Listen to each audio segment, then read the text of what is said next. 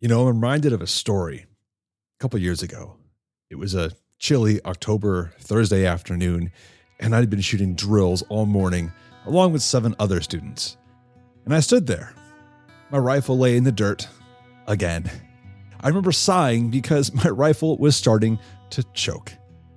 And with three more days of training left in the course, I was getting worried that it wasn't going to be much fun as my primary gun. Now, luckily, I had brought along not one, but two spare rifles. Now, that's not the point, though. As my primary rifle lay in the dirt after the sixth feeding malfunction, a voice came up behind me. Now, what in the heck do you think the problem is?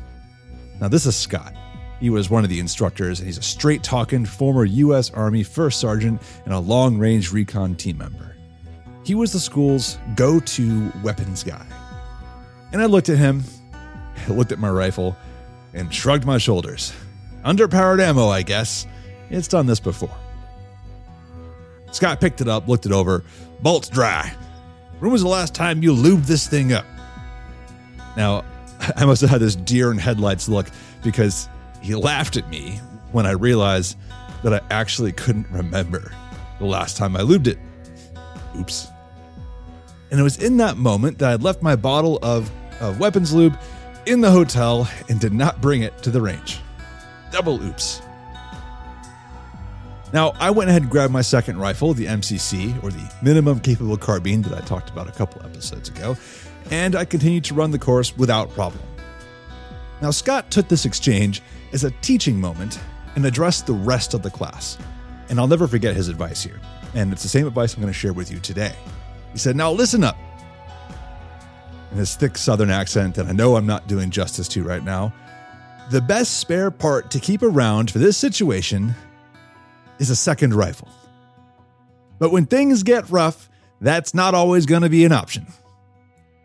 So he told us the next best thing, and that is the theme of today's topic. But before we get there, I want to say hello and welcome to the Everyday Marksman. I'm your host, Matt Robertson, and this is episode number 43.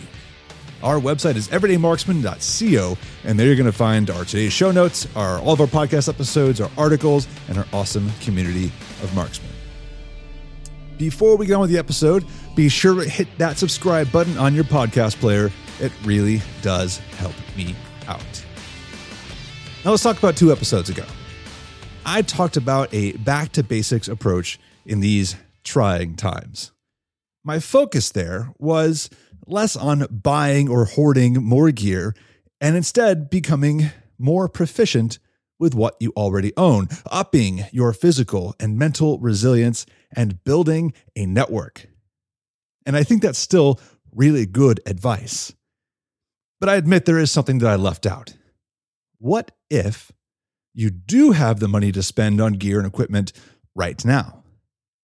I'm sure you have noticed that buying just about anything gun related these days is probably not going to happen, and at least not without paying incredibly high prices. So that got me thinking about that day with Scott standing over my dusty, malfunctioning rifle, and I asked this question.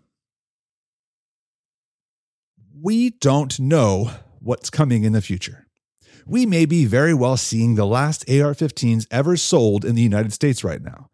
Now, that's probably not true, but stick with me. Assuming that I've got money to spend without going into debt and I don't need a new rifle, then what should I start buying to keep myself in the game for some undetermined amount of time into the future? That's the question. And the answer comes down to two things spare parts and magazines. So let's dig into that.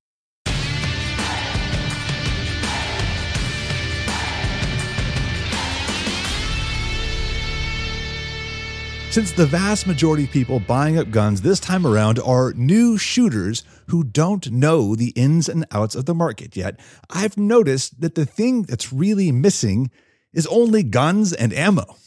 But magazines and spare parts which are the things that enthusiasts also tend to buy up, are still available for now. So let's start with magazines. How many magazines do you need to have on hand? or honestly, I don't think there's a right number to tell you. I started out by saying 10 magazines per rifle as a rule, but I left that one behind a long time ago. Bonus, they aren't serialized and are therefore difficult to keep track of in the system. The same thing applies to pistol magazines. If you have spare money, buy some magazines. They are wear items. They do wear out. They will go bad. They will start malfunctioning. So it never hurts to have a nice, healthy stockpile. So let's move on from that one. Let's talk about spare parts, which is the real gist of what I want to get to today. On that cold day on that West Virginia range, Scott told each of us that in lieu of a second rifle, the next best thing to have is an extra complete bolt carrier group and a lower parts kit for each rifle you own. Now, it sounds pretty straightforward. Why couldn't you just buy the individual parts? And the answer is you can, but let me explain my logic here as well. Let me explain Scott's logic here. The bolt carrier group itself consists of the bolt carrier, the bolt, extractor, extractor spring, gas rings, cam pin, firing pin, firing pin, retaining pin, and various other roll pins and plungers. Lots of small little bits. Now, a complete bolt carrier group will run you around $200, give or take. The bolt carrier itself will probably never break, beyond barring some kind of catastrophic failure that is likely to take the whole rifle with it. So you can definitely save a bit of money by focusing only on the smaller parts like the bolt, the extractor, extractor spring, the cam pin, the firing pin, the firing pin retaining pin. All these these are all wear items that will eventually give out after 5,000, 10,000, 15,000, 20,000 rounds. Nobody knows. Nobody knows how long they're going to last. Now, the benefit though of having a complete bolt carrier group is that you can keep it with you in a complete fashion. So let's take this hypothetical scenario. Let's say that you are in a competition or you're at the range and something goes wrong with your rifle, your bolt cracks or it starts having crazy malfunctions out of the ejector or something goes wrong where it's very much likely going to be the bolt carrier group or something related. What is easier? Having to field strip the rifle, disassemble the bolt carrier, replace the bolt, or replace the extractor or one of those little fine pins, which could put you down for who knows, 10, 15, 20, 30 minutes or an hour or take out the fresh, complete bolt carrier group from your pack, slap it into the receiver, close it back up, and then keep going. You're good to go. Take out the broken bolt carrier later when you get back home, do some depot level maintenance, and replace those broken spare parts. That's a much more efficient way to handle problems that could come up in the field. So that is why I say, as I learned from others, to keep a complete bolt carrier group per rifle. And then you have the spare parts for later when you need to fix the broken bolt carrier. Now, with lower parts, we're talking about a lot of little springs and detents. So, if I was to prioritize them for you, it would be the trigger springs for the fire control group, the buffer spring, and the retaining pin, and then the rest of the lower parts with all the little detents and springs. Now, this spare parts list will get you about 90% of the way there. But I think there are a few more items worth keeping around in your depot box for the long term. Things like charging handles, gas keys for the bolt carrier group, as well as a way to properly stake the thing, gas tubes and gas tube roll pins, and spare barrels. Yes, I am totally aware that you could probably build an entire second rifle with this list of spare parts much less keeping multiple sets of these spare parts around. And in fact, building that second rifle may very much happen someday down the line. As Scott said, that the best thing you could have is a second rifle. But the goal is keeping yourself and your weapon in the game for as long as possible. So, to summarize all of those parts again, what do I think outside of a complete bolt carrier group and lower parts kit for every rifle? What are the minimum things I think people should be keeping on hand to keep their rifles running for however many years into the future?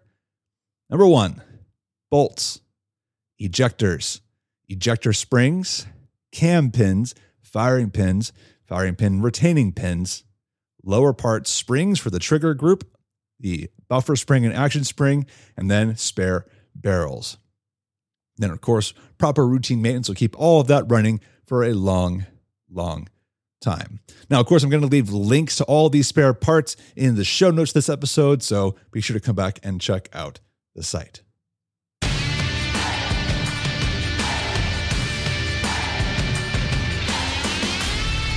All right, that is it for today's short episode. Just throwing out some thoughts on some spare parts to keep around. Buy magazines, buy bolt carrier group or parts of bolt carrier groups, and lower parts kit. At least one set for every rifle you own. That is it. That is the simple advice, and I'm going to leave it there today. So be sure to come on by the website, everydaymarksman.co. You will find today's show notes. And while you are there, make sure you check out our support link, everydaymarksman.co forward slash support, where you can help keep this podcast and keep the website running for only a few bucks. And also, you can buy a couple stickers to make sure you slap on your gear, let everybody know that you too are an everyday marksman. All right, that is it for me. Have a wonderful Christmas. I will see you guys after the new year or rather, you'll hear from me after the new year as I go spend some time with the family. This is Matt signing off.